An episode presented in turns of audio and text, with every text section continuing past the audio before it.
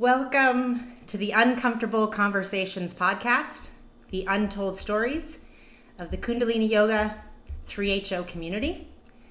I'm your host, Guru Nishan. I was born and raised in this community, and our community and the people of our community matter to me. And so I started this podcast, and I want to thank everyone who's listening and sharing the podcast. I want to invite you to donate to the podcast at gurunishan.com slash uncomfortable conversations. And as I do on every beginning episode, I want to share the intentions for why I started this podcast. Number one, to break the veil of silence that has long permeated and continues to strangle the 3HO Kundalini Yoga community in the name of neutrality. Number two, to validate and help clarify the complex feelings of those who have joined this lifestyle, were born and raised into it, and or who have practiced or taught Kundalini Yoga. Number 3, to encourage active listening to uncomfortable conversations from our community as a revolutionary act of self and collective healing. Number four, to let survivors know that we see them, we believe them, we love them, and we will fight for their truth to be addressed. Number five, to let teachers who are denying, gaslighting, or spiritually bypassing know that what they are doing is willfully ignorant and re traumatizing victims. Number six, to illuminate the inherent racism, homophobia, cultural appropriation, and exploitation that perpetuates the teachings, 3HO lifestyle, and overall community ethos. Number seven, to stop the perpetuation of gaslighting and victim shaming by naming it for what it is. Number eight, to dismantle internalized shame, guilt, toxic positivity, and light washing mentality. Number nine, to honor all of the parts of ourselves that have been forgotten or silenced. Number 10, to honor each and every body that has come through our community, both named and unnamed. Number 11, to encourage people to do their own research, process their own emotions, get somatic therapy and other therapy and other support as needed, draw your own conclusions, and be critical thinkers rather than just blindly follow anyone. Please remember that your story matters. Please share it when you're ready. We're here to listen and to support you. I want to welcome today's guest. Her name is Kaval Wright. She came into 3HO in the late 90s. She met and became a student of Yogi Bhajan when she was 20 years old and spent the majority of her 20s and 30s working in the 3HO community. She was one of the founding owners of Yoga Yoga, opening and managing multiple yoga centers and living in Guru Grace's ashram in Austin, Texas. Later, she became the director of Yoga Phoenix, the 3HO Yoga Center in Phoenix, Arizona, and was the assistant director of 3HO Foundation of Arizona. Kaval was a KRI teacher trainer as well as doing work for KRI. She was part of 3HO communities in Austin, Texas, Espanola, New Mexico, and Phoenix, Arizona. She had an arranged marriage, now amicably divorced, and, and had two children while in 3HO. Kaval's relationship with 3HO began to change around 2010 and was a gradual and personal process but she still holds close, meaningful connections with family and community established in her 3HO years. She currently lives in Phoenix, Arizona, where she's finishing graduate school and raising her two children. I want to welcome Kaval on our podcast today. Thank you for being here. Thanks for having me, Gurnishan. Um, and thanks for doing this podcast and thanks to everybody who shared their story so far and everyone who shared a story in the olive branch report or any other format. Um, all of these stories have been so important for more people than you can even imagine. Um, it's definitely been helpful for me in um, helping me to understand more layers of my own story. Every time i hear someone else's story there's there's things i understand more about my own. And uh, these stories are such an important part of the healing process as I think we're all in this really big process of um, uncovering things that were hidden or repressed or bringing conscious things that were unconscious even in ourselves. So the more we talk about it, the better. Yes. And um, yeah, can't agree more. I can't agree more. And I, in full transparency, I would just want everyone to know that Kaval's my uh, sister-in-law, and uh, so my brother, we're family. We're family, and so it's. I just want to honor you for your process and um, and your commitment to your family and to to your own truth all these years. Thank you. Um, I I also want to acknowledge that it's um, there's a lot of complexity in all of these conversations. I've heard you say that a lot in the podcast and I appreciate that because it is very complex because I know in my own story there's so much that's beautiful and healing and so many people that I love and you know still I'm connected to for my 3HO time. And then there's also these other aspects that were clearly damaging or manipulative and for some people straight up abusive. Now we know these stories where there was blatant abuse. And so I think that's another important part of the healing process is to acknowledge all of that for us to be able to have these conversations that that make space for all of it. And um, even in my own experience, I I do not claim that I understand my own experience, um, and much less anybody else's at this point in time. It's still continuing to uh, be sorted out, and I'm continuing to understand more about it all the time. So um, I just kind of had to accept that whatever I say today is not going to be complete. It's not a complete understanding. There's still a bazillion question marks that I have about all of it. Yes. And it's tricky because um, we were taught that everything had a spiritual reason. And uh, if we didn't understand what was happening or if something felt off, uh, that it was because there was something off in us, that you know there was a, a spiritual master who of course knew everything could see the destiny and could see the karmas and um, if if we didn't get it it was just because we didn't get it mm-hmm. and uh, so that that's tricky to unpack those things and i have noticed also you know, that there was um, very much this idea that if you believed any accusations of anything it was a betrayal and as I was contemplating what I wanted to talk about today, I noticed that still in me, even all these years later, the fear that it is a betrayal to speak about it. Mm. And there are even still people today that that tell me that I'm wrong to speak about it. Um, fortunately, there's a lot of support that I'm really grateful for. Uh, but there are still people saying that it's wrong to speak about it. And uh, I've come to find that in me, it feels like more of a betrayal not to speak about it, especially with um, the people who have reported abuse. And I, I want to say right now at the beginning to anyone who experienced abuse in this community, I want to tell you that I believe you and I support you. And your stories are so important to all of us. And I'm so grateful you're telling them. And also, that I am personally sorry if if my inability to see things or understand things, uh, to recognize the red flags contributed to anyone's pain. Um, I want to recognize that I I likely did um, participate in things that perpetuated it, and I I am sorry about that, and I um, am just so grateful for the people who have had the courage to talk about it in the midst of like a very challenging um, atmosphere to speak about those things.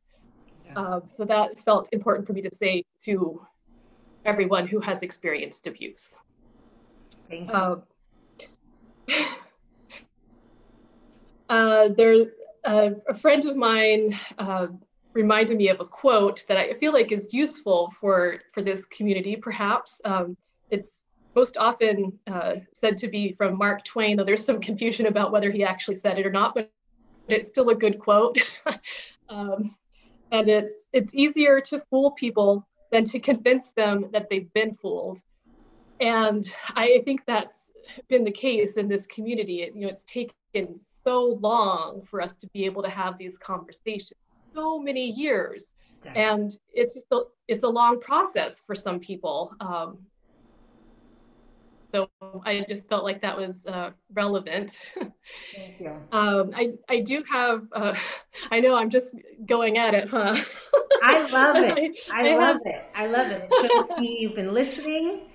You've been allowing yourself to unravel and unpack and realize it's kind of an unending complexity. And I appreciate where you're going. So I'm just going to let you keep doing it. No.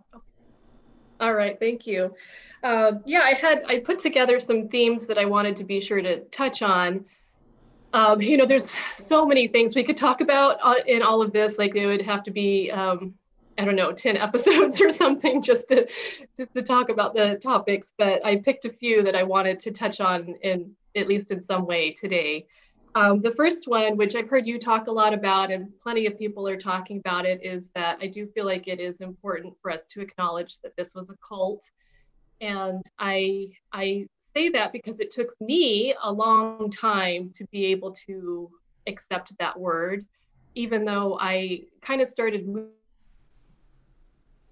away from things like 10 years ago, so quite a while, uh, really was in the last year that I was able to uh, admit that it's a cult. I mean, it's it's pretty clear at the definition of cult. It's not see that's what it was, but um, I still was very resistant to calling it that. Um, and I do feel like that's important uh, because until we name it, we can't address our feelings about it. And there's very complex feelings about having been in a cult. um, it's uh, I, I notice in myself that there's there's shame and there's embarrassment and you know i had this idea that anybody who was in a cult was probably like stupid or like naive or something and then i look at our community and it's full of intelligent people and um, so it's kind of had to shift my assumptions about like who is in a cult and and what it looks like um, to recognize it in the community that we were part of. Um, but I do feel it's an important part to, to name it and to then be able to uh, look at our own feelings about that having been the case. Yeah. Um, another thing, which again, this is talked about in all kinds of ways, is that uh, we did give our power over to Yogi Bhajan, but we also, I think, were manipulated to give our power over to Yogi Bhajan. And an important aspect of that is choice and consent. And um, I comforted myself for a long time, um, again, in, until even somewhat recently, uh, thinking that I had made choices that uh, these were my choices. I chose to have an arranged marriage. I chose to do whatever I did. And I've come to realize as I've processed it more that that's a the choice and consent piece of it is very tricky. Mm. And so there's the, the part about there being a person who we believed had the the right information and the the right vision to know what the things were that we should do and that we should trust that if we wanted to do it the right way and the best way but then there's all these other pieces too where uh, on your compliance, you following the things like your acceptance and your belonging in your community, and in some cases, your family, which is huge um, if your acceptance is based on compliance. And then also uh, the piece of our belief that our ability to progress spiritually, to be healthy, and to be happy was based on doing these things. So that's also based on compliance. And then for many of us, our careers were tied up into it. So our ability to progress in our careers was based also on compliance. And all of that together creates a very tricky situation to say that it's a choice because there is, there's one way and that's the way. Uh, so that to say that we had choice, it's it's a little bit tricky. um, well, I think that ties right back into your earlier uh, notion that it's really important to examine being in a cult and what it means to be a member of a high demand group because you can't actually dissect layers of ourself like you're talking about, layers of our choices or our compliance if we haven't made a definitive line that says everyone's susceptible to a cult. It doesn't make me wrong, it doesn't make me shameful, it doesn't make me bad, you know, listening to Jyoti Ma's episode, which was, I want to say, number 16, really helps to give clarity that every single one of us are susceptible. So I think you're just, you're, you're pointing out such important things for the healing process for any one of us to begin to unravel. Yeah, it's a lot. It's, it's just, it's continual. um, another thing that you've spoken on quite a bit that I've really appreciated and it has meant a lot to me and i want to acknowledge it as well is the the aspect of spiritual superiority and appropriation which encompasses so many things like just a ton of things uh, but the the thing that i wanted to make sure to mention here is um, the way that we were taught and believed that our way of doing Sikhism was superior and uh, you know more pure more correct than other Sikhs. And um, you know, that's another thing. I am so sorry that I bought into that and that I um, contributed to that. Um, that's been a huge thing to to realize over time, like how gross that is. Like we we thought that we had information that was uh, was more correct, and we're acting on that. But i you know i see that now and that like that's ridiculous. It's ridiculous and it's gross. So i just want to acknowledge that. Um, and thank you for speaking on it so much in your podcast. I i'm really grateful it's being addressed. Oh gosh there's so many things yeah um, uh, another thing is hierarchy and division of different levels of teachers uh, and especially versus students. And that often that hierarchy depended on you know, how much you were buying into everything, how much you were doing all the stuff, um, and how well you could look the part. And a lot of that actually, I feel like came down to whether you had money to do the things. And that's a complicated piece as well that like all of this stuff costs money. You either have to have it or you have to go into debt, which is kind of what I did. um, so, you know, there's this hierarchy that's, that's um, kind of complicated. And then there's a lot of elements into like what even makes it possible to move through the hierarchy. Mm.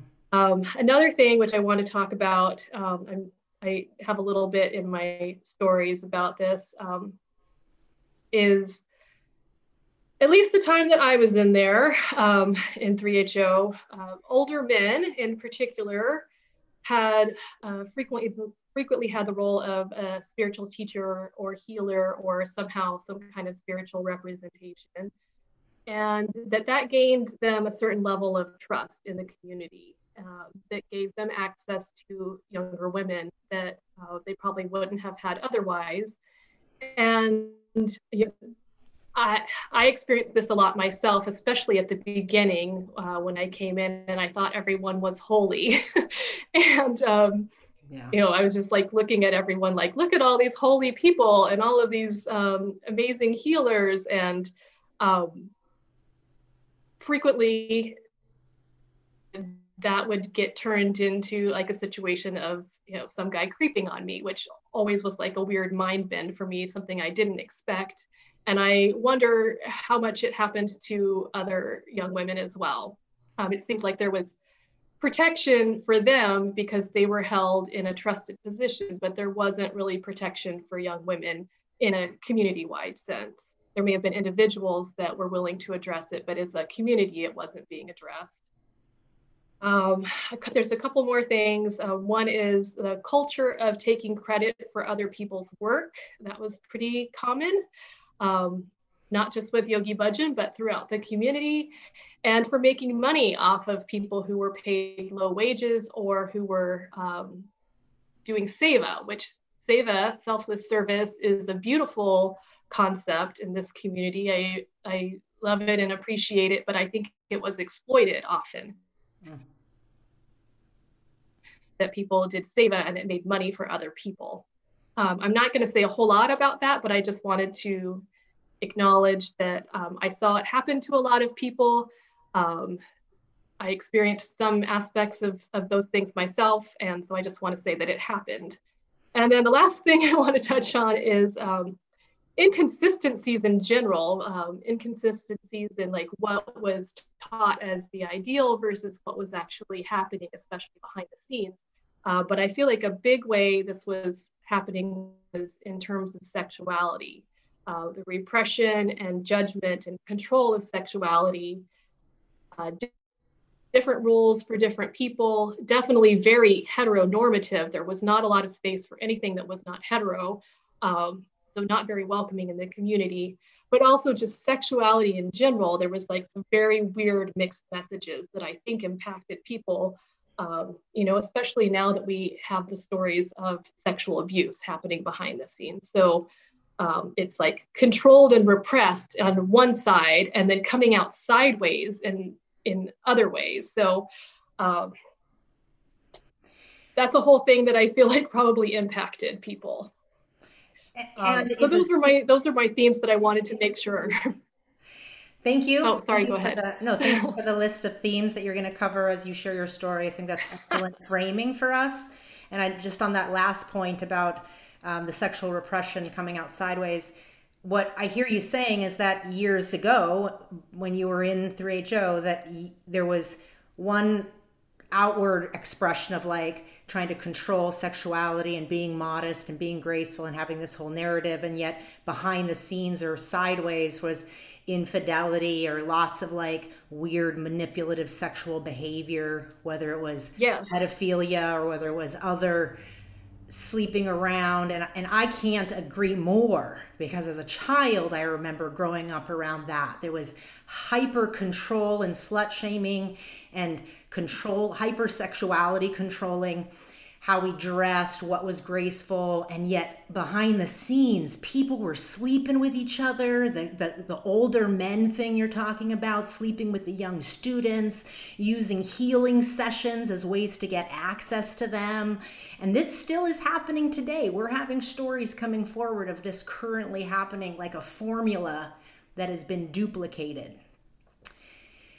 and knowing what we know now with the abuse of Yogi Bhajan, yeah. it literally is a formula, as we can tell, and it's continually being duplicated through this older wise men system, as well as all the other themes you've brought up, from appropriation to hierarchy to uh, to free labor to on and on. So thank you for that frame.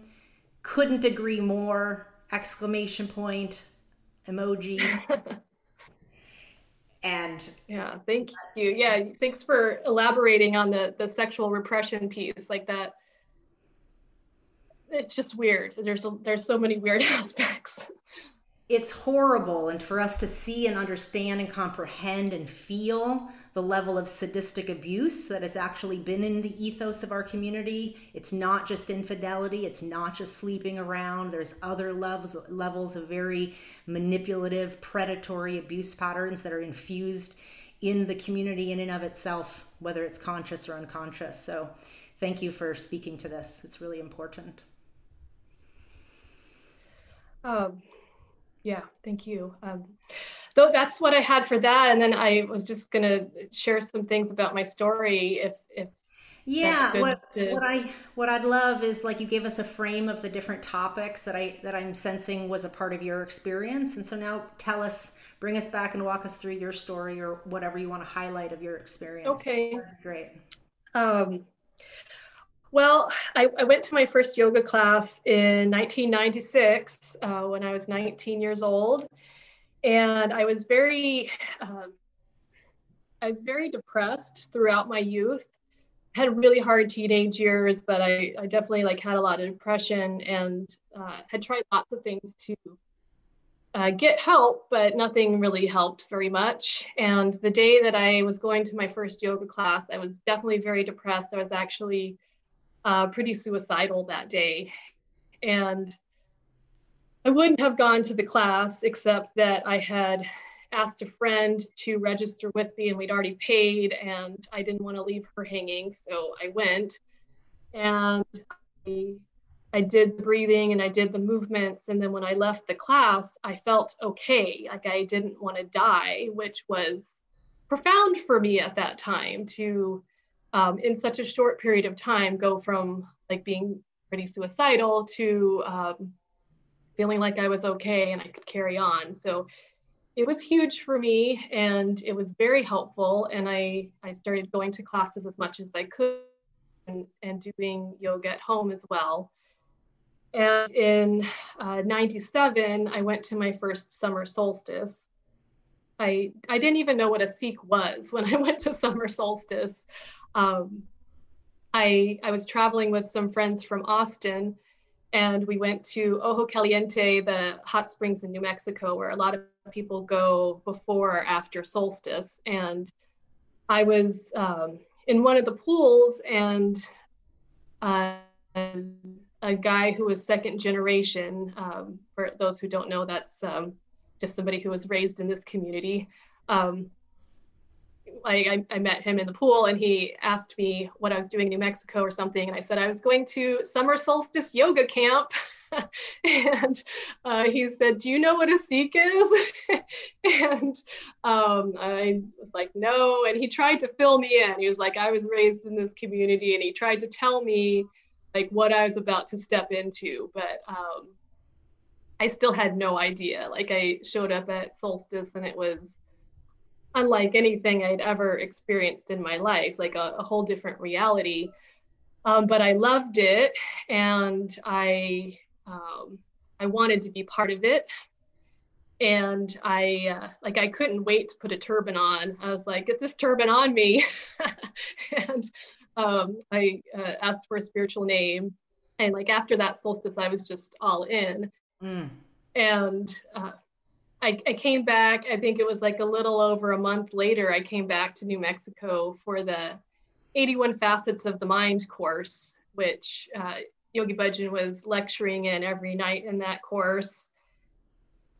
Um, and I ended up having my first appointment with him uh, during that visit.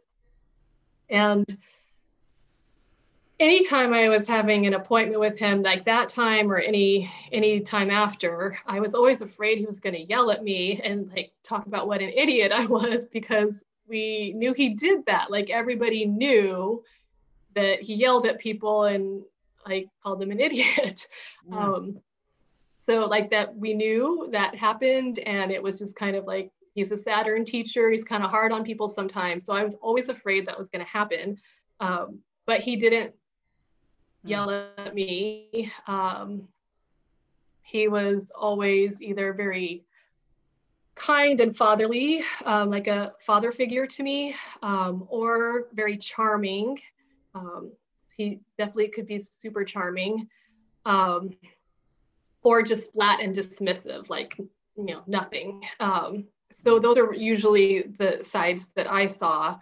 But when I went to my my first appointment with him, as I remember as I was walking towards him, it felt like um, entering in kind of a, a, bubble uh, uh, of altered state. Uh, it's kind of hard to explain, but I always felt it with him, and I've felt it with other people too. Where as I walked towards him, I felt altered. I, it was it was harder for me to like feel in my body and um, we talk about it sometimes like the um, sphere of influence that some people have. And I, I think a lot of people in powerful positions have this where like one aspect of it is the entourage that's around them that creates a scene and informs everybody of like how you're supposed to act and what position this person has. And what the reality is around this person. So there's that aspect. But to me, it also feels like there's some kind of energetic component to it, which I don't, I still don't understand what that is because I actually have felt it with other people before. Um, but it's um that's a tricky thing too is that I, mean I always felt somehow altered or out of body around him and um, I don't know what that was. So I did feel that as I as I walked towards him, like this kind of altered space. Um, and we talked about various things in this first appointment, but he said, You have the purity to be a saint, go be a saint. And, you know, of course, he said stuff like that all the time to everybody, like that's just how he talked. But I, um, I really took it to heart and I was like, yeah, I want to do that. um, so I like, I was, I wanted to do it. And, um, and he told me to write him letters every week, which I did for years. I wrote him most embarrassing letters. I don't, you know, I was in my early 20s, um, but I did it for years. And um, I would get letters back uh, that the secretaries would send on his behalf, however, however the letters happened. Um, and I, I really loved the devotion aspect of the teacher-student uh, relationship. I, I love devotion. I'm all about devotion. So I, um, I went into it pretty easily. Like the experience has taught me that maybe I need to like rein it in sometimes and, you know, be selective about where I throw my devotion around. So I did uh, learn things about it. um, and I was like all about liberation too. Like I, uh, that that teaching that you can uh, liberate yourself and seven generations behind you and seven generations in front of you. Like i was i was in it for that. Like i was like i'm to liberate my lineage. I'm to help other people liberate themselves. Like you know i was in. And i was serious about it. I was like willing to do the work. And the teachings did give me structure uh, you know there were answers for everything like you know from how to dress to what to eat to you know how to take a shower how to have sex like everything you know there was an answer for everything. Mm. and i think at that point in my life it was like that kind of structure was helpful for me. Um, i mean i did notice weird things of course but i i just focused on what was helping me. And i um, i like internalized anything that I felt conflict about. I just, I, I felt like it was my problem, uh, that it wasn't a problem with the community, it wasn't a problem with the teacher, it was my problem, you know, something I needed to fix in myself if I felt a conflict about anything.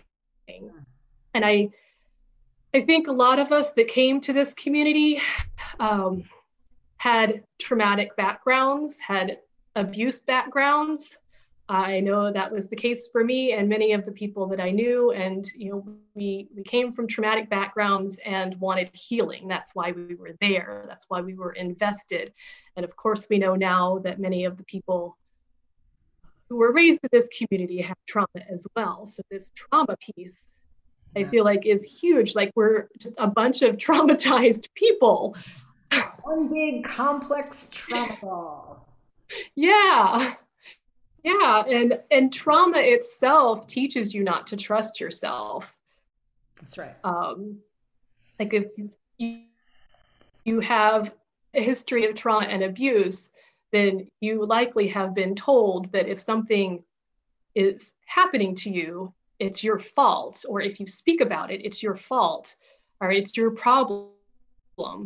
And I feel like that message was definitely compounded in the 3HO community because we were taught over and over again that if something felt off to us, it was the thing that was off was us.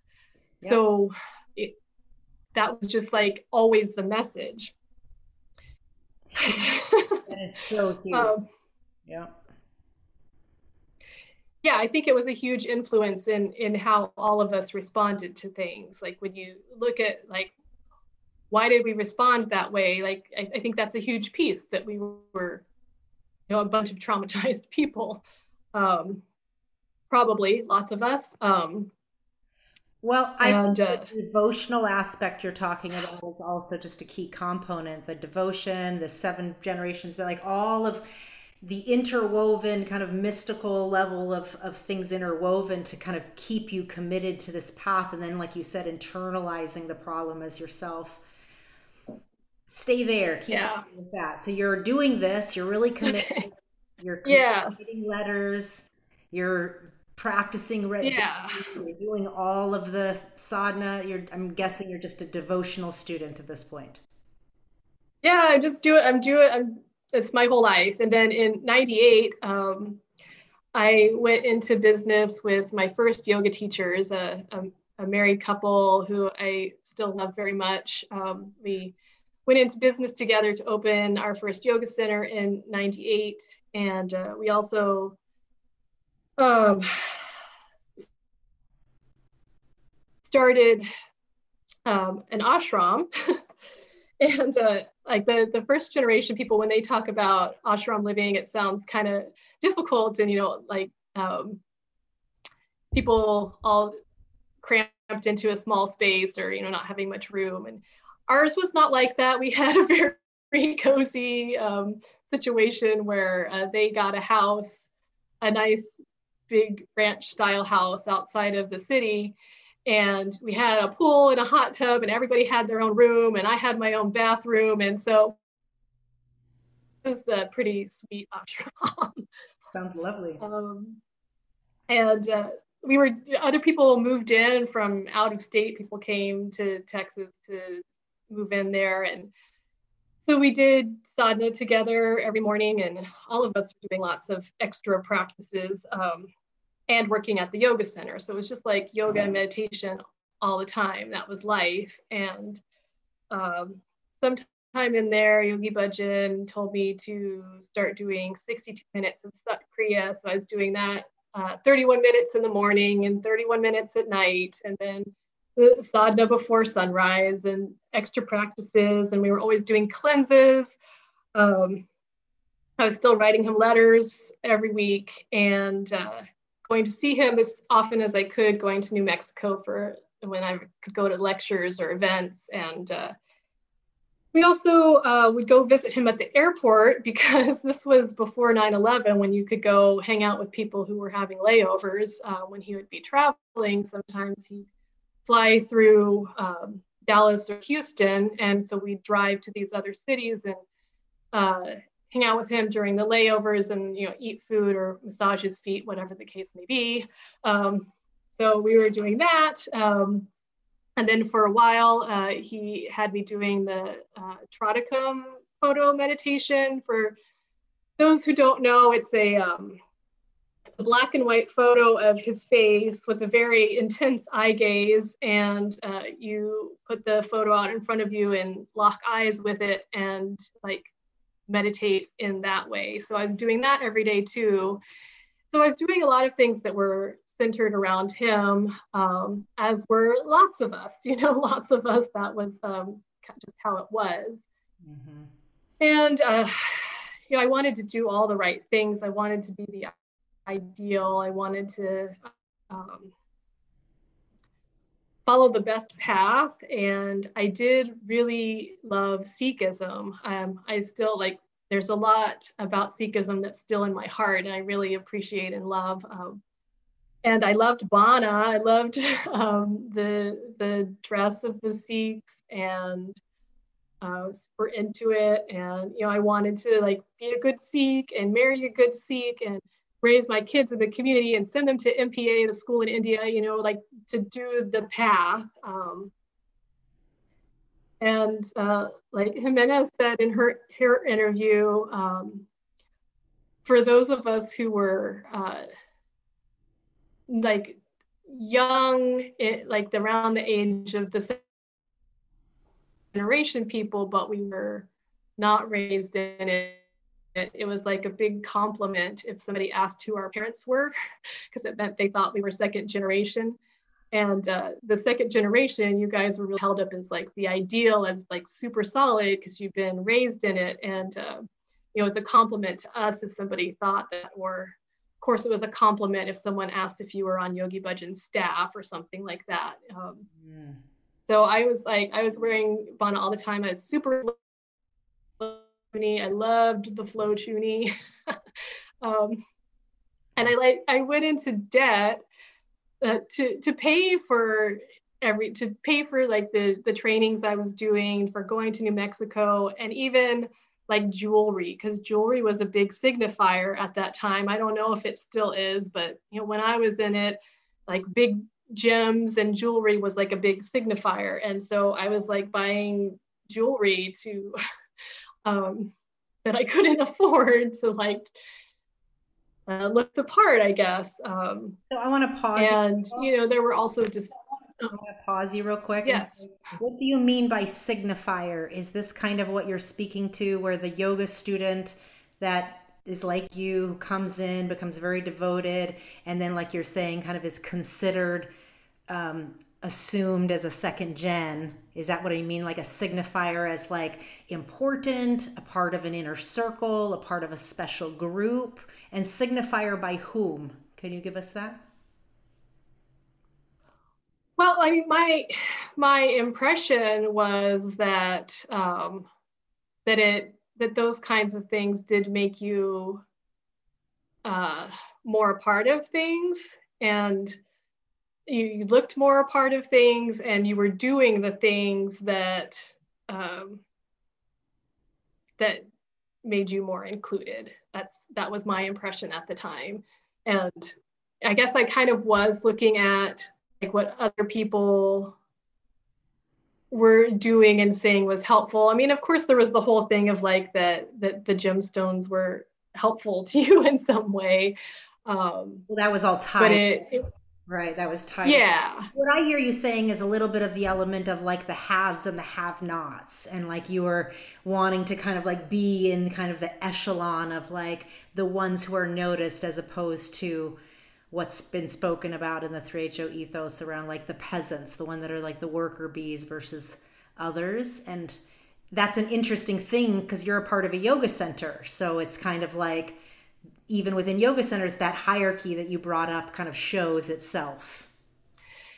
Yeah, and I mean, honestly, like I was seeing that more in things like at solstice or at events when like the larger community was um, was around, and I was influenced by that. I would say that our yoga yoga community in Austin was really pretty relaxed and didn't have a lot of expectations. Um, but I interacted so much with the larger community that I really did um, take on a lot of that and try to represent it as fully as I could, um, whether I could afford it or not. Like I wanted to like fully represent it. Um, so that I think that's where I was getting the, it mostly. Getting into like the KRI inner circle, like the higher ups as opposed to just the local area. Yeah, yeah, it was definitely more influenced uh, beyond beyond local. I was like uh, bringing it bringing it back to the local. Okay. Suki just uh, showed me a cat. Sorry, she opened my door and showed me a cat. Um, um, also, there there were like distinctions made for people like whether you had been to India or not, whether you had taken Amrit or not. Um, Mm. And you know, so I I did those things too uh, because I wanted to, um, but it it also was uh, you know that thing of like trying to do it all, and I I did feel like no matter how much you did, it was never enough because there was always somebody who was going to judge you in some way or like pick apart what some piece that you're missing like I remember somebody asked me if I had been to India, and I said yes. And um, they were like, "You only were there for a couple weeks. That doesn't count. That doesn't even count." And um, you know, there were distinctions on like whether you said Yogi Bhajan or Siri Singh Sahib, like do, which which name do you use? And um, I remember one time somebody was saying, you know, there's there's yoga people and there's guru people, like Sikh people, and you're just a yoga person. And I in that case, I was like, well, they're both really important to me actually, but um, but they were telling me like, no, you're not Sikh enough. You're just a yoga person, and so like no matter what what we did, there's always more like, do you read your banis every day? Do you um, you have the right turban style? How's your pronunciation? Like, you know, people will even pick apart like your pronunciation. um, so there was just a lot of judgment, and it did feel like no matter how much you did, it just wasn't enough. Like it felt that way to me anyway. Um, and I think that's that's present in so many communities. Like we as humans have a tendency to to judge each other pretty harshly in all kinds of circumstances. But I do think that's something that this community, I hope, can learn learn more about, and all all communities really that maybe we can uh, find ways to like judge each other less and like leave room for variation on who's around and how people engage in things. Mm. Um, so I, I do feel like that's an important thing to look at as well. Mm-hmm. Well, I want um, to speak a flag into that in that the the judgment like is so infused into the culture of 3HO. It's like mantra, you know, and no wonder because if it goes back to just the state of deprivation that everybody's been in, going back to historical trauma and also like what it really means to like be a part of a teaching philosophy that basically again you're always at fault and you're never enough. So it, it's feeding this culture of gaslighting. It's always your fault. It's always your fault. And that breeds judgment because we're not actually feeling what we need. We're projecting outward and becoming the all-knowing i know everything about you because we're actually blocking our own capacity to feel and that's actually just yeah. states repeating itself over and over again as a child that grew up in this community you know all the adults being in that state as a child you know their state of conscious not enoughness rushing getting to sadhana trying to be the perfect everything i've realized as i've unwound trauma i was absorbing that culture of conscious of not enoughness and judge others because i'm not willing to feel myself energy and it's taken me a long time to even have the courage to feel what's going on in myself instead of projected outward as judgment. Yeah that's that's a huge piece of it and like that's just really good way to describe it. Like it is it is that you know it's pervasive in that community. Um, everywhere. Or at least was. Still maybe still is i don't know. Yeah. Um, yeah i like that you're just sharing from your experience but i mean we know that these are themes that are still showing up or we wouldn't have full-on denier aspects and gaslighting happening in 1984 narratives still playing out in 2020 so we can kind of just put yeah. that aside that it's not still happening. And hopefully people yeah. that are more active in the community currently will come forth and share their lens because it does need to be talked about for us to heal it. So anyway, yeah. to get you off your story, I just wanted to commend you on that. Um, okay, I guess the next piece is just that at some point I told Yogi Bhajan that I wanted to get married.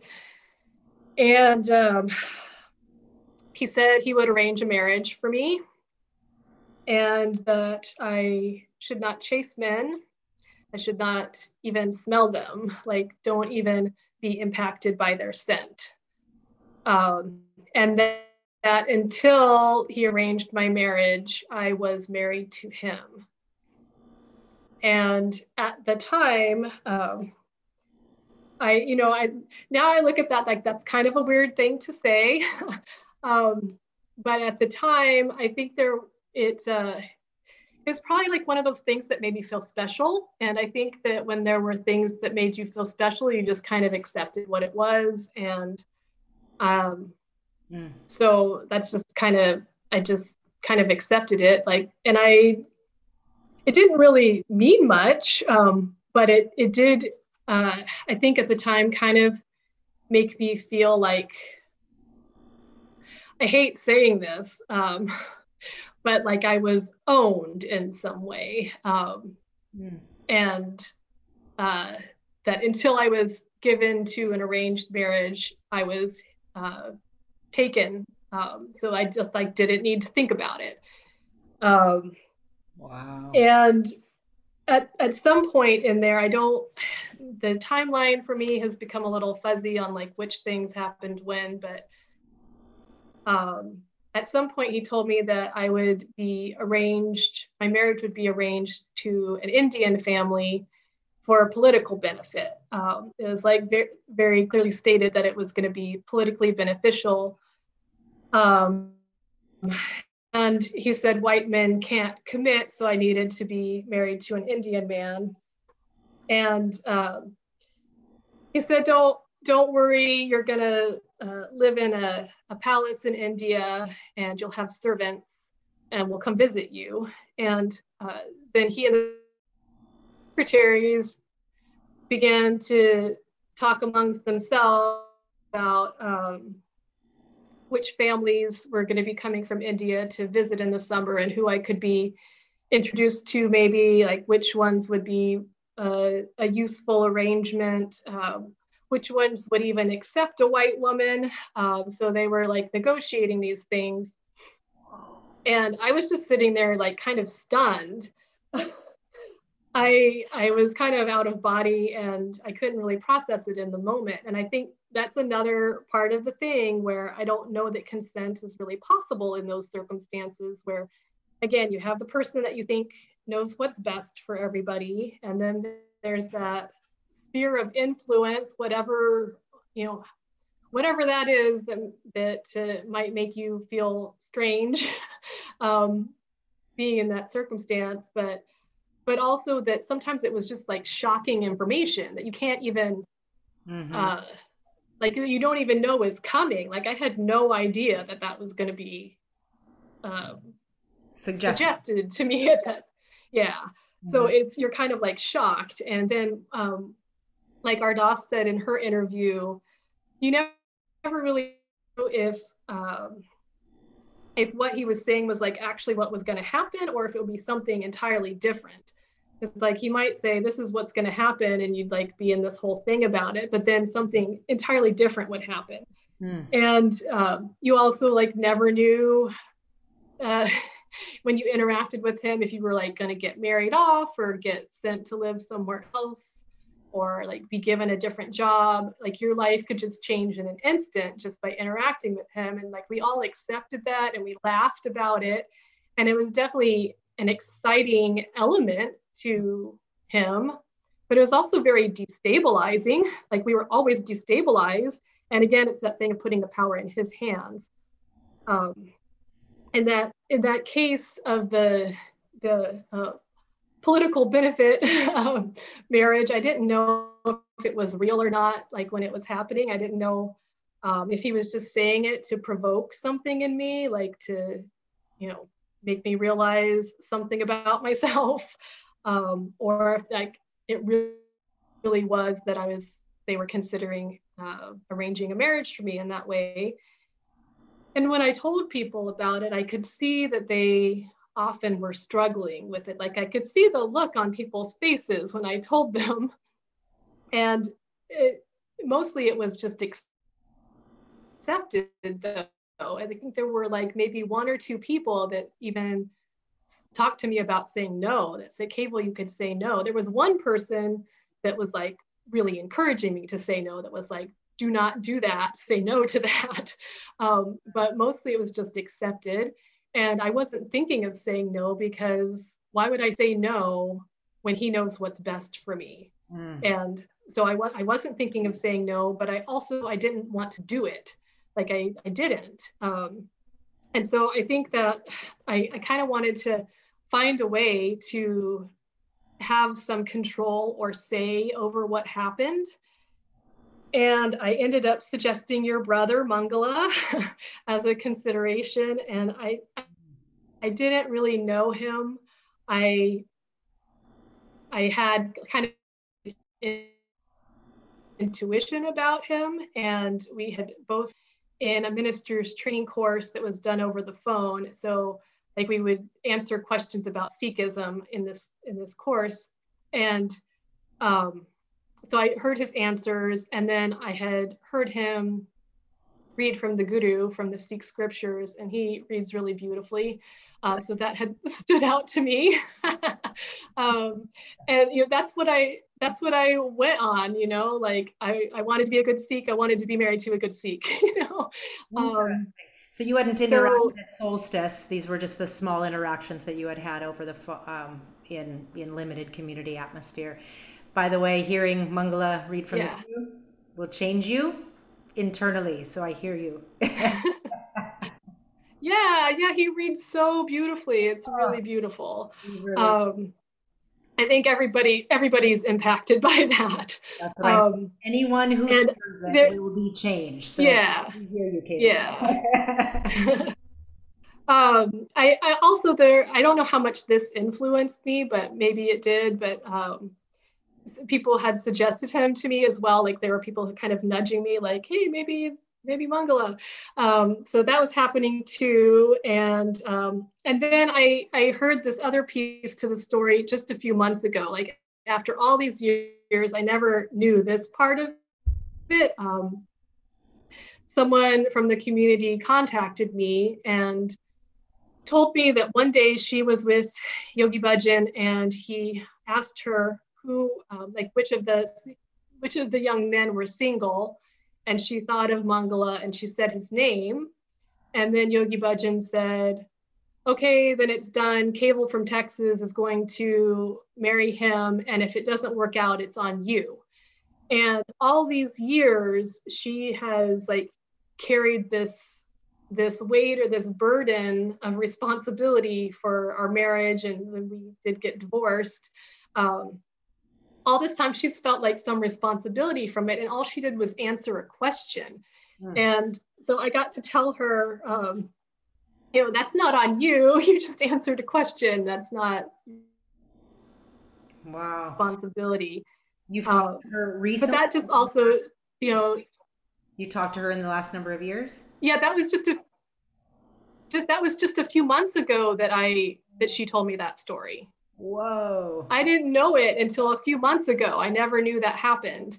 Um, and you know, we had this this idea that he was arranging things because of our destiny that would be for our, our highest destiny. And then, you know, there's things like this happening behind the scenes that are just like a random conversation, just like who popped into somebody's mind. Right. So, right, not some magical formula that he was picking to like that was that, destinies. That was just part of the mythical mytho, mythologicalness of it. But oftentimes it was just very circumstantial and random. And I also want to speak to listeners that by this time, when what Kaval's talking about is there's been a many many years, several decades of arranged marriages people actually came in like yoga students coming in kind of looking forward to that aspect. It was kind of like ooh you know? So you're really painting a picture of the um, the normalization of it and how people suggesting just kind of was all around around nudging for who to marry who. Yeah um, yeah, I've, I've even heard other other reports, even just in recent months, of other things that were happening behind the scenes. Other like um, somebody else contacted me and was like, "Hey, did you know they tried to arrange a marriage with us?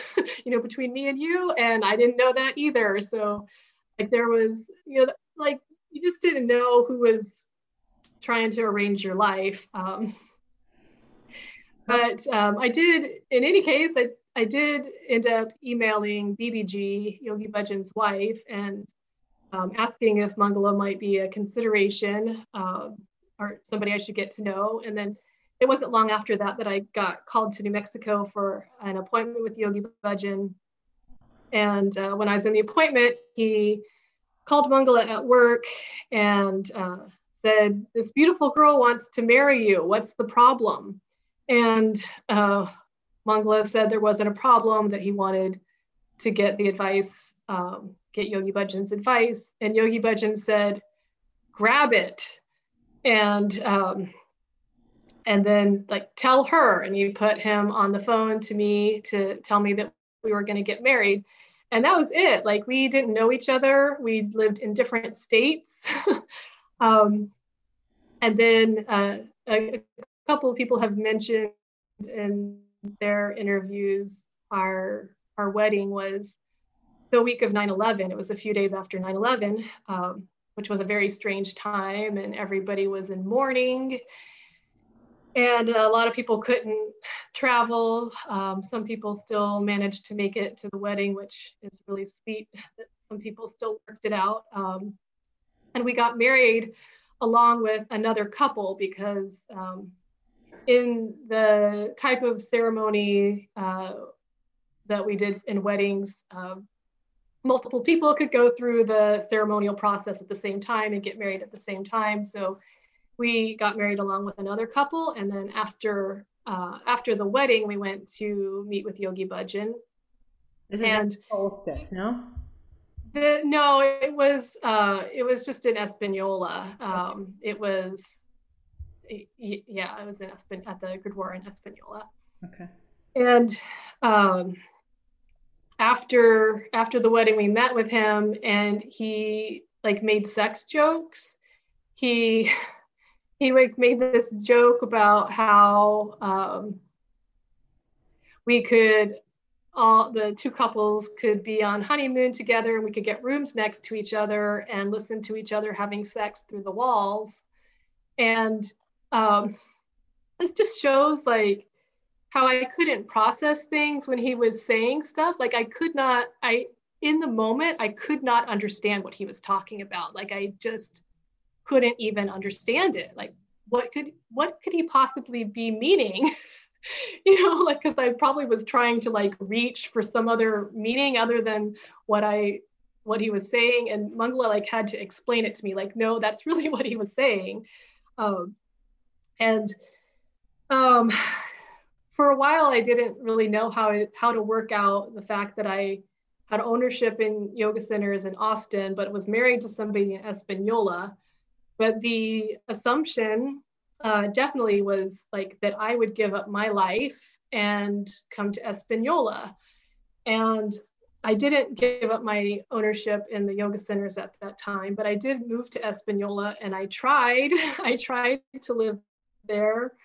Um, but I, like it was like living in a fishbowl to me, and I didn't really feel like I belonged. And I had come from Austin, where we had thriving yoga centers, and um, we were in the process of opening up our third location, and it just seemed ridiculous for me to be in Espanola when like we had all this stuff going on centers and um, I was there there in Espanola, and I was like bored and depressed, and I felt really alone.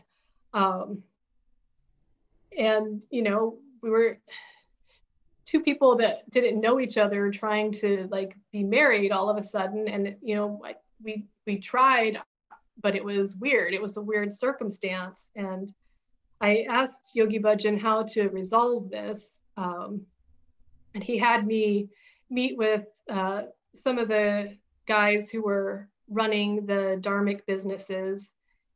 And uh, there was some some job that they offered to me in espanola um, but it wasn't something that i wanted to do. And it i imagine it probably had crap pay since a lot of the things did.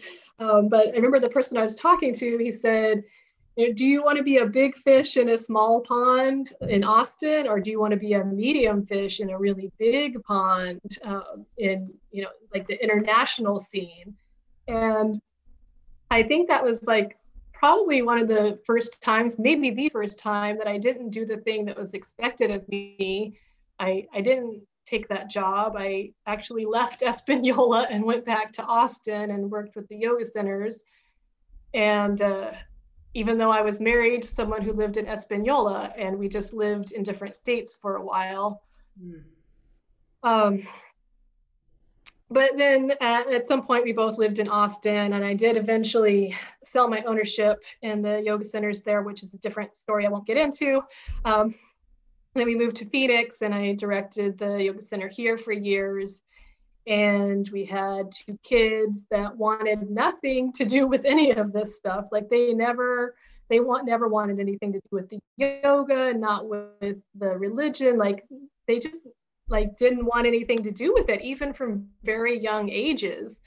And some people in the community would tell me that i should make them and i did try to make them sometimes but they just they weren't having it these kids.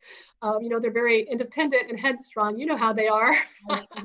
Um, and i'm i'm glad for that now. I'm glad that they um, could say no to things. And they actually my kids helped me open up to the idea of doing things differently. They were actually a big part of my process because i I saw that the one path that I had been imagining and envisioning for for family, um, like it wasn't the only way to do it. Like they showed me that it was fine to do it a different way because they refused to do it the way that I had envisioned. So it actually like they the kids helped me like break open my mind.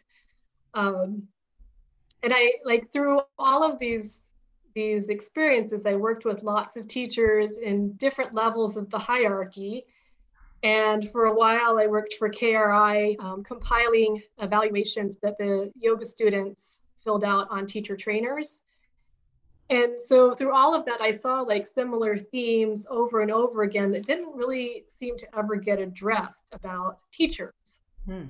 And so I think that I feel like is really important to address is that the abuse of power um, didn't just happen with Yogi Bhajan, it was pervasive in the community. And it's something that a lot of teachers, you touched on this, a lot of teachers emulated it. It's kind of like a formula. And it was pretty common for teachers to want the same treatment as Yogi Bhajan and to want to be adored by yoga students, have all the nice things, and be telling people what to do and be an authority. And then, meanwhile, um, they're just people. Like they're people that maybe have some experience or some wisdom or some charisma, but they're just crazy people. Like people are crazy. and you know, like there's the the part of the oath, the teacher's oath. Uh, I'm not a man. I'm not a woman. I'm not a person. I'm not myself. I am a teacher.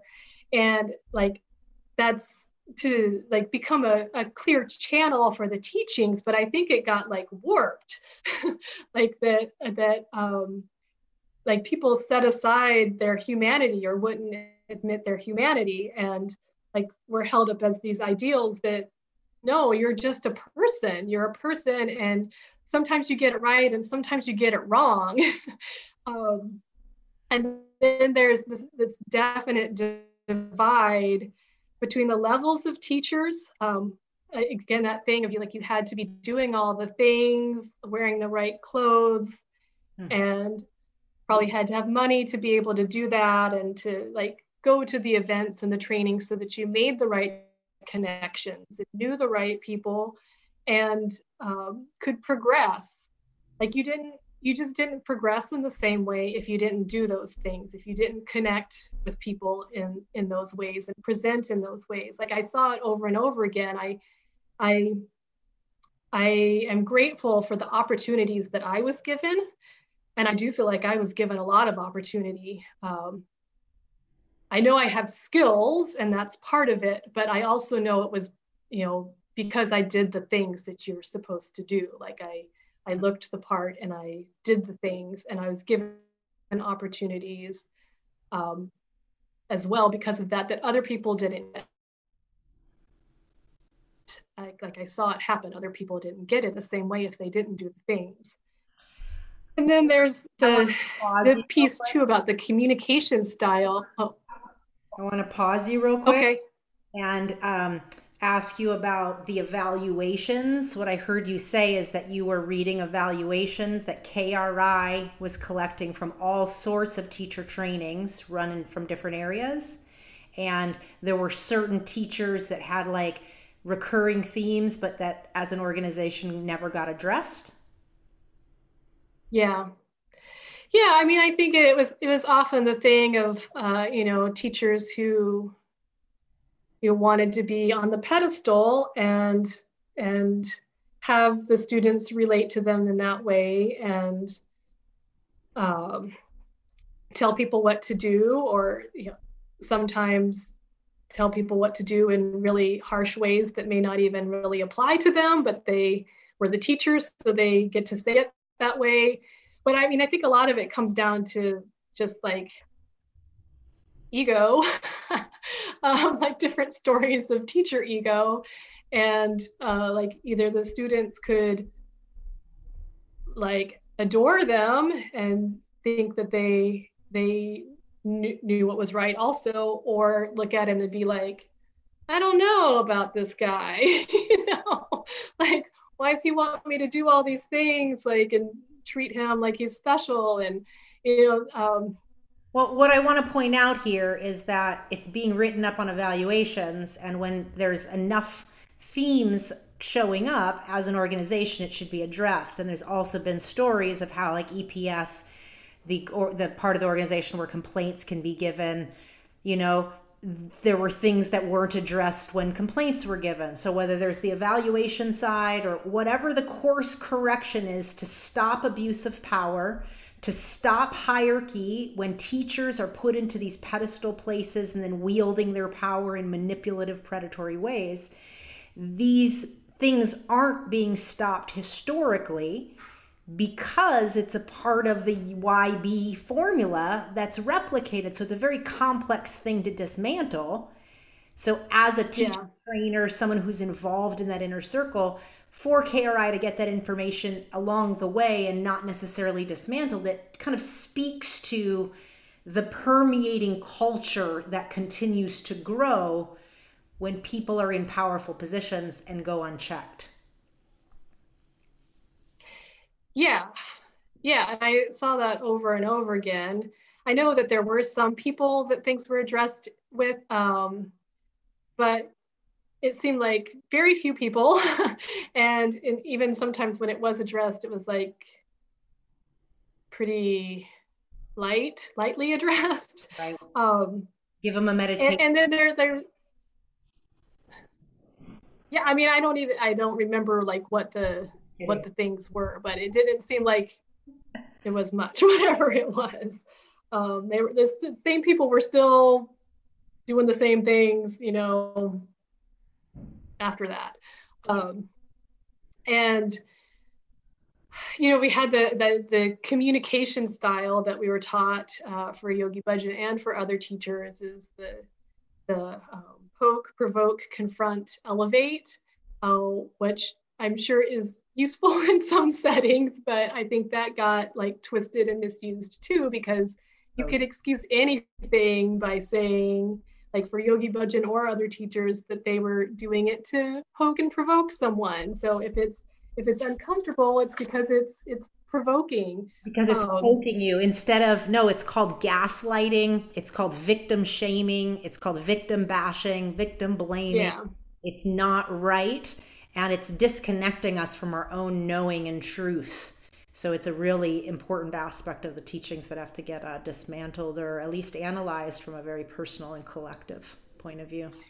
Yeah, because people like could be total egomaniacs, do any anything and get away with it if they like just presented in the right way or had like already established themselves in a certain role.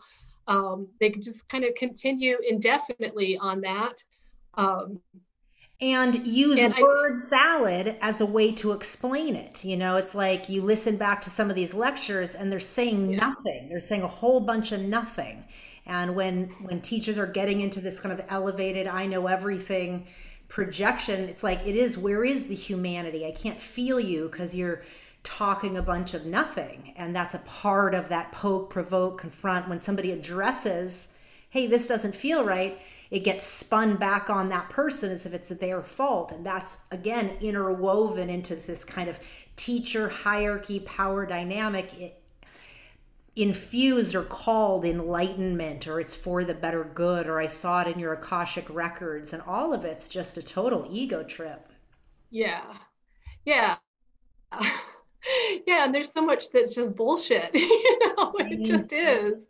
And um yeah um, I, I, remember like in the in the code of ethics, you know, there's all these these things that are you know good ideas but how they're actually addressed if if people aren't uh, aren't like fulfilling them. Um, like there's the one that's like as high as you can go you have to be that you know have that much humility. And i feel like you know it's not it's not actually hard to go high whatever whatever that means. Like in this case i'm talking about like getting through uh, you know a hierarchy and like presenting as someone who's like high level or something. That's you know there's a formula for that. Um, but the humility piece is the hard part. Um, and I, I think that that's that's present in all kinds of communities um, it's definitely like a, a, whole thing and all kinds of yoga teachers from all kinds of traditions. Um, but it's very present in this community and it's really important to address it. Um, and then like the other piece of it too is like the the specifically with men using their power um, in that position as a teacher as a healer uh, in all kinds of ways but you know over and over again seeing it as like access to young women. And again that's not unique to this community you know older men going towards younger women but that piece of that they were held in a position of trust is unique. Like that power dynamic is is uh, really important. And uh, you know i would see these guys like presenting as spiritual and uh, you giving guidance and definitely early on i really believed it. I really believed that uh, they were uh, like spiritual people. And then if they like got creepy with me it would i would be confused. Like like that's not really what's happening right? And if, i would talk to people and i luckily i had friends in the community who would be like no that's inappropriate. You know like that feels weird to you because it's weird. You know um, so i'm grateful that there were people um, actually Ardas is one of them who uh, in in uh, some cases like clued me in like yeah that feels weird because it's weird. Um, and it, so that that was happening like individuals would would say that but not in a community wide way. And i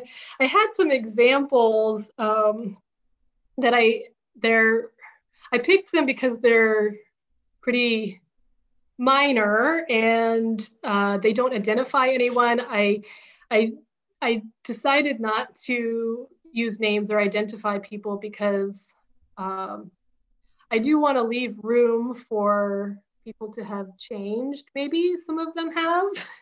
Um, I know I would uh, act differently now than I acted 20 years ago, so I want to leave room for that. Um, even though I know plenty of people have not changed.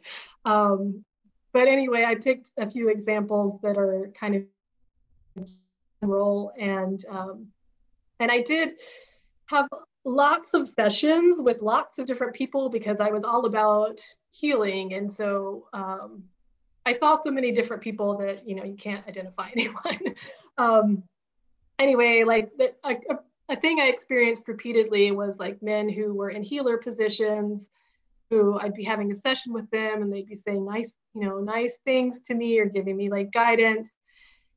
And then like turn it into trying to spend time alone with me or like, trying to like get me to travel with them or uh, do like do things alone with them after we had established trust. Um, and then get mad at me if I didn't like when I didn't do it. So it would flip from this like helpful healer person giving the young person guidance to like aggro man because he's not getting what he wanted. And I think there was like some entitlement in that for a lot of these guys.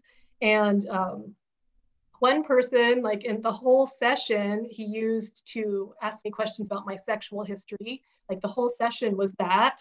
And uh, then my path to healing that he, uh, you know, he felt was my path to healing was to explore the dark side of my sexuality and and learn to entice men. And that was the advice. Um, or you know there's like a, a case where someone said we were going to get together for a meditation with other people and then nobody else was there. It was just us. And he like spent the whole time telling me how he had mastered the teachings on sexuality and knew how to pleasure women. And you know i'm just like stuck there. Like with, with somebody who's like all of these people i i thought were um like trusted spiritual advisors and then it like you know went that direction. Um, mm. and now like healing's still a big part of my life uh, but i'm i'm very selective about who i work with now um, and i and i watch for all of these things. I watch for and i i want to encourage other people to yes. also watch for these things like and look for if the person has humility, if they're connected to their humanity, if they can admit when they're wrong, if they can um, like empower you without telling you what to do, and um, also like how do they handle admiration? Um, how do they handle people like oozing admiration at them? And then finally, especially if it's a guy, how does he handle the starry eyed 20 something women who they're interacting with? Like, how, how do they relate to the young women? So mm. I watch all of that closely and I want to encourage other people to, to look at it closely too. And um, Go ahead. I, am astounded by the points you're making about this uh, this healer, this healer teacher man scenario where he's kind of drawing in and the scenarios where it just kind of get flipped. It's set up to kind of be this spiritual meditation experience and yet the language turns sexual or it's kind of like it's like using information that they might know about you and then kind of spinning it into kind of sexual innuendos that what that is is it's a grooming it's a predatory grooming process where the the they're feeling into what's the accessibility of this person in front of them. So Kaval, you're you're really mapping out a predatory formula that I know has happened to far more yoga students and plenty of other people that were um, a part of our community but I've heard this among other um, among other people. So thank you for pointing this out. Yeah, I mean, it it felt to me like it was a fairly frequent occurrence anyway. Very I mean, common. There were, I find it's way like, more common than than we can imagine within our community and and elsewhere, but specifically in our community. Yeah, and I I wasn't hearing people talking about it very much, so it was confusing to me that I I kept encountering it and not expecting it like i still kept like not expecting it somehow but um it definitely was uh, present in my experience. And um, i i ultimately stopped teaching you know like all of these things influenced my my decisions to kind of start to separate from things but the, definitely the the hierarchy piece and the the teachers being on pedestals was really breaking my heart at a certain point. Like i i just was heartbroken to see it over and over again. And i didn't want to be on a pedestal myself. I didn't want to feel separation between me and other people. Like i'm the teacher and you're the student and i know more and you know less. And like i, I didn't want that dynamic anymore. And i didn't want to watch it in other people. And like Mani said in his um, in his interview, like it can be hard to recognize the red flags as they're happening. Like right when it's happening, you may not quite know what it is, but over time it starts to add up and you start to see more. But it can take a long time, and it took me years and years. It took so long, and like I remember, like even in the first teacher training course, I think it was the first one that I ever taught in. There was a woman that came to my classes and uh, I encouraged her to do teacher training because she was really into it, into the yoga, and that was the next step, of course. Um, so she was doing teacher training, and at some point in that process, she contacted me and asked to meet with me. And she told me that she was going to leave the teacher training course and stop doing Kundalini yoga because she had in, uh, researched Yogi Bhajan and seen the allegations and the um, the lawsuits.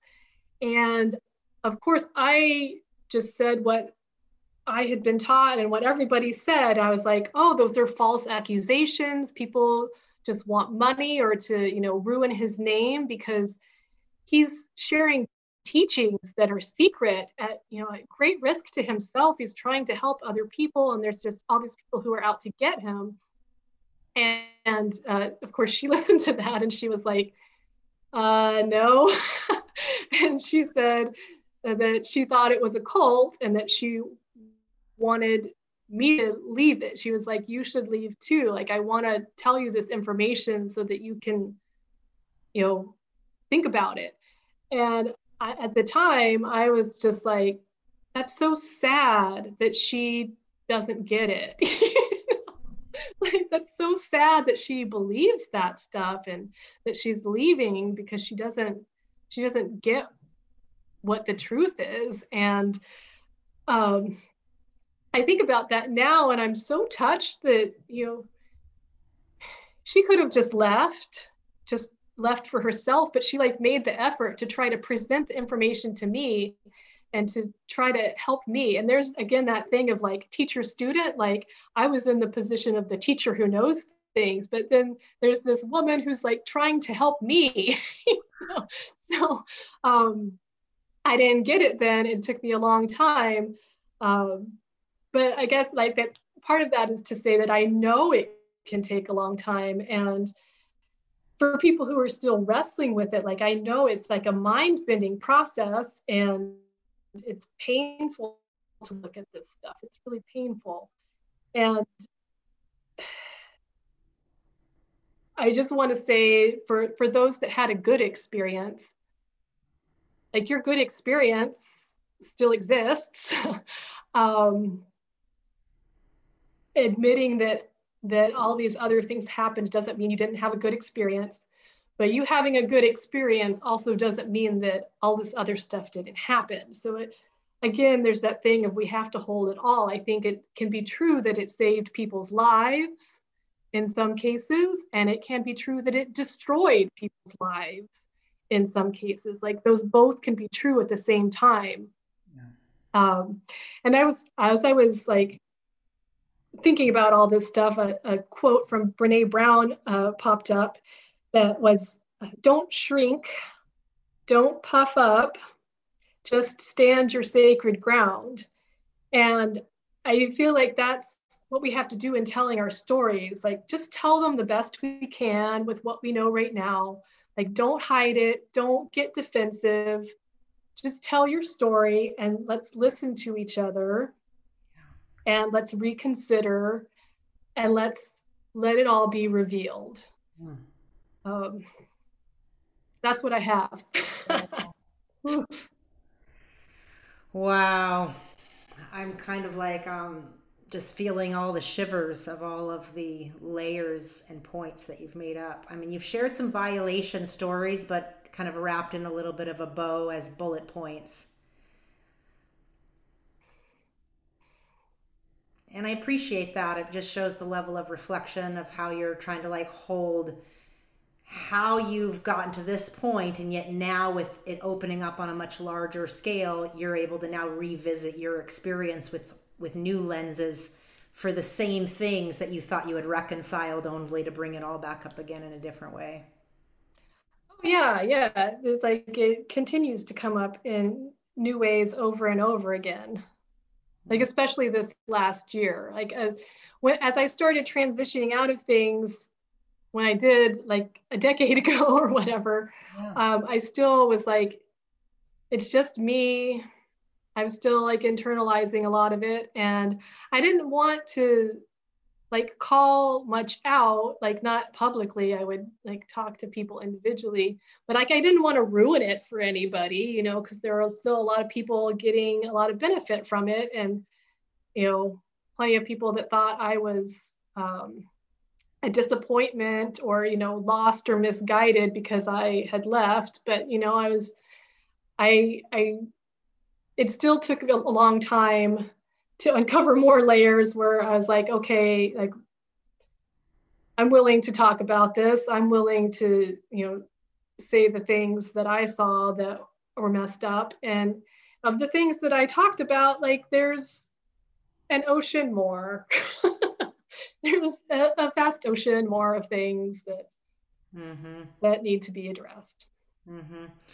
Yeah, and I just want to point out that when gaslighting is kind of the norm for communication, and we constantly f- have been taught that everything's our fault, it, it really sets us up to be um, uh, used, you know, using healing or teachings as a way to actually um, manipulate and get access. And and this is where violation happens. You know, it's it's just like a repeating formula of not being able to feel what's right for ourselves and giving power away and then people in positions of power that you foster and use that for their own predatory ways. It makes me really sad to hear about this healer aspect you're bringing up and yet it's so common like even growing up in the community the amount of access to say chiropractors or healers or you automatically assume these people are safe but it's not true. Communities like ours are filled with predators and then when when they're healers or you know or like my father or other you know men yoga teachers in the community they have the healer wise man persona in any community they're going to and they get to use that and it's like this access point to the young naive seeker. Yeah. Yeah. So if you're listening to this you know it's about strengthening our own internal grounding and feeling our humanity and really grounding back into our bodies and not doing practices that disconnect us from our humanity but rather ground us back into the body. Yeah. And remembering that every person no matter how wise you think they are or um, you know impressive they are they're a person they're a person. Yes. Yes. How, um, in your transitioning, kind of like as you were filtering out in the last 10 years or so, um, did you just immediately stop doing Kundalini Yoga? You went from being teacher trainer to not, or was it like a slow transition to other types of therapies or, or body movement? Or can you give us a little lens into that as a teacher? Yeah, it, it kind of started transitioning. I, I was still working with yoga centers, I kind of started transitioning more to like prenatal yoga, which wasn't really Kundalini. Um, and I was like kind of evaluating things. And then as I as I left my career in yoga centers, I I went into other things. Um, I went into midwifery for a while and like as a practice, I started doing ecstatic dance, which was really has been really helpful for me and um, various other other healing approaches um, over the years. Like I've just explored different things and and am am kind of always on the lookout for you know the red flags and um, in any community, I would say any community I've interacted with, there's people who are are manipulating and um, you know spiritual superior superiority is present in all of them. I would say appropriation is present in a lot of them. Like these issues are i see them over and over again. Um, but now i i uh, move away from the the situations that have those elements and i'm just like very selective about about who I'll even consider working with. Mm-hmm. Well, I mean, for all of this to come out in 2020, and you had basically been filtering and processing a lot of these internally, these these ideas or hierarchy or, or abuse situations within your own awareness of being in the community, and then choosing to move a little bit out it, it must have felt a bit validating on some level, like to be like, oh my God, my hunches, the things I knew were happening and far more than I knew. Yeah. Yeah, it, it was. It like, it really clarified a lot for me because, like I said, I had still been kind of internalizing a lot. Um, even as I was getting more clear on things, I still like had that piece. And, you know, I probably still do in some ways. Like it's, it's a hard thing to root out. Um, I'm sure I'm going to uncover more layers where I realize I've been doing that to myself. Uh, but it was really validating and and helpful and um, healing for me once stories started coming out that I was like, oh God, that's what it was. Like, you know, like I, I, I knew that was there. You know, I could some of the things, and some of the things I was just completely shocked by. Um, but but there were these elements that I was like, oh, thank God somebody's finally talking about it, and we could admit that that's happening now. So yeah, I appreciate all of that. Mm-hmm. Yeah, that it just finally the break of silence. We don't have to pretend anymore. exactly. We can start talking about yeah. in plain sight, much less the tsunami of things many of us didn't know but always felt. So yeah, thank you for this. Thank you for mapping it all out and giving us such um, a strong structure to to navigate ourselves in the, the this great unwind and untangling. Yeah, thanks for the opportunity to talk about it. Um, do you want to share with us before we transition into this into your song? Um, is there anything else that you want to share with listeners, or that you want to wrap up to share about your story, or where you're at with it all today? I, I feel complete for today. I actually have one question. Early on, you painted this devotional connection with Yogi Bhajan. So, what happened with that once you got married, and kind of give us a picture to that, and then something around that would help. I mean, I still, I think I was still, I, I held him in kind of a devotional role. I definitely, it definitely shifted as I, you know, got married and um, and his his interaction with the community changed too as he got older and um, and you know towards the end of his life we just didn't see him that much at least I didn't um, so that that did change but like my my understanding of my of the teacher student relationship and like what he was and what was happening um, really changed after he died. Like it, it, it didn't change while he was still living. Like it took, it took time after he was already gone before I could even evaluate it in a different kind of way. Hmm. And did you feel like you you started your relationship with him? Like, did you start not relating to him as you transitioned out, or was that only in 2020 that you kind of like fully saw through and saw who he was?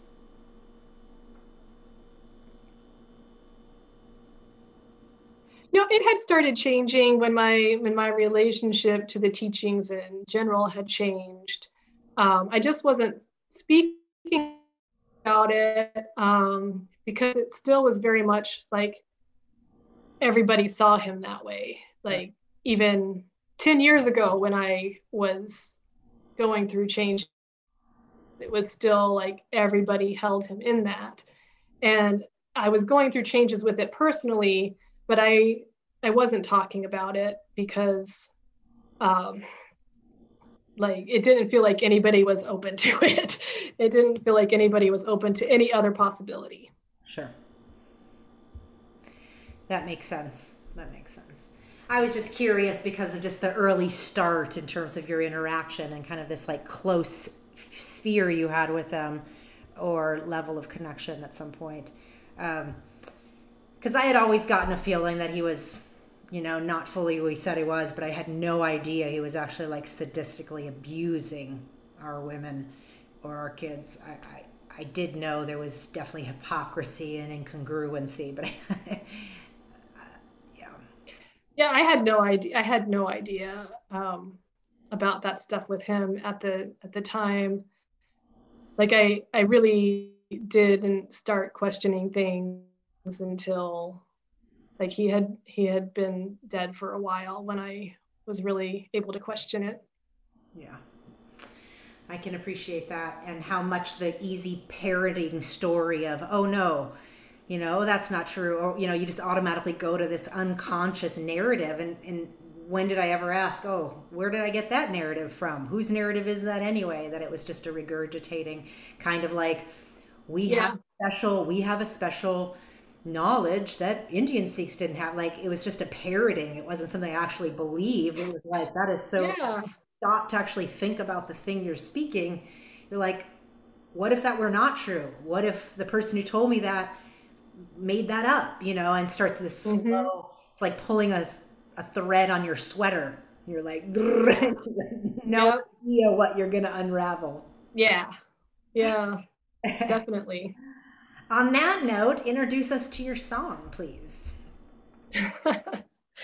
um, my my song is "Losing My Religion." Um, I do want to say that I was very tempted to pick another song. I was tempted to pick um, "Girls in the Hood" by Megan Thee Stallion. because of just the very first few lines, which, if anybody's interested, they can look that up. But I did not pick that. um, I just let myself be amused by it. But um, I picked Losing My Religion uh, because I mean, that's the song Losing My Religion, I think, is about like being really into someone and um, wondering if they feel the same about you and did I say too much or did I, you know, not say enough? So that's I like that meaning about it, but that's not why I picked it. Um, I picked it because like the words literally losing my religion. Um, I I listened to that song uh, when I started going through changes with things like when I stopped wearing a turban and cut my hair. Like at that time, I wasn't planning to lose my religion. I wasn't planning to let go of so much. I just was like gradually going through changes. Um, but you know, like some people stopped speaking to me when I cut my hair, and um, it shifted like how I related to the community. And um, so then I, you know, I, I, I gave up my my career. I started going through changes personally. My relationship with the community changed, um, where I didn't know if I who I was welcome with and who I wasn't. So that kind of fell away, and then um, the religious aspects started falling away, and then eventually we got divorced, and that fell away. Like all of these aspects that were part of my identity, just over a period of years, fell away, and somehow it became like amusing to me to listen to the song "Losing My Religion." um, like it, it it made me laugh but it was also it was funny but it was also sad but i don't know i i i kind of amused myself with that song when i was going through the changes and you know not intending to lose my religion but i i lost my religion. And there and, you have it. many other things. So um, that's why i picked that song. Well thank you. Thank you for sharing. And for copyrighted purposes, we'll only listen to a little bit, but you can listen to the Uncomfortable Conversations playlist on Spotify. So the link will be provided. Here we go.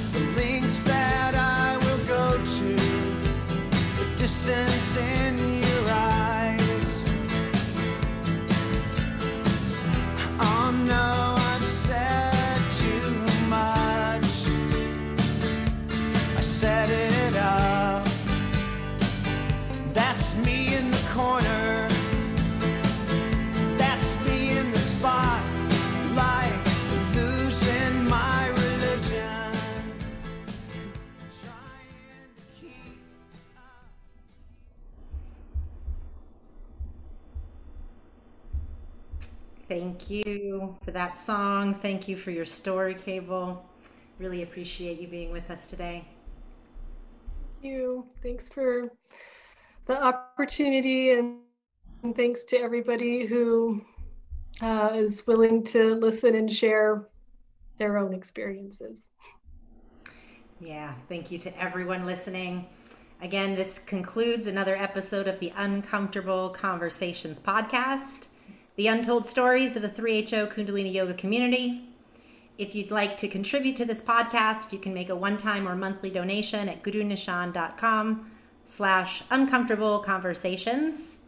And if you'd like to be a guest on the podcast, please send an email to gn at gurunishan.com. Thank you so much for listening. Please like, share, review, and subscribe to the podcast. And please pass it on to someone that you know from our community or um, that was in our community that needs to hear these stories. Thank you again, and we'll talk to you on the next one.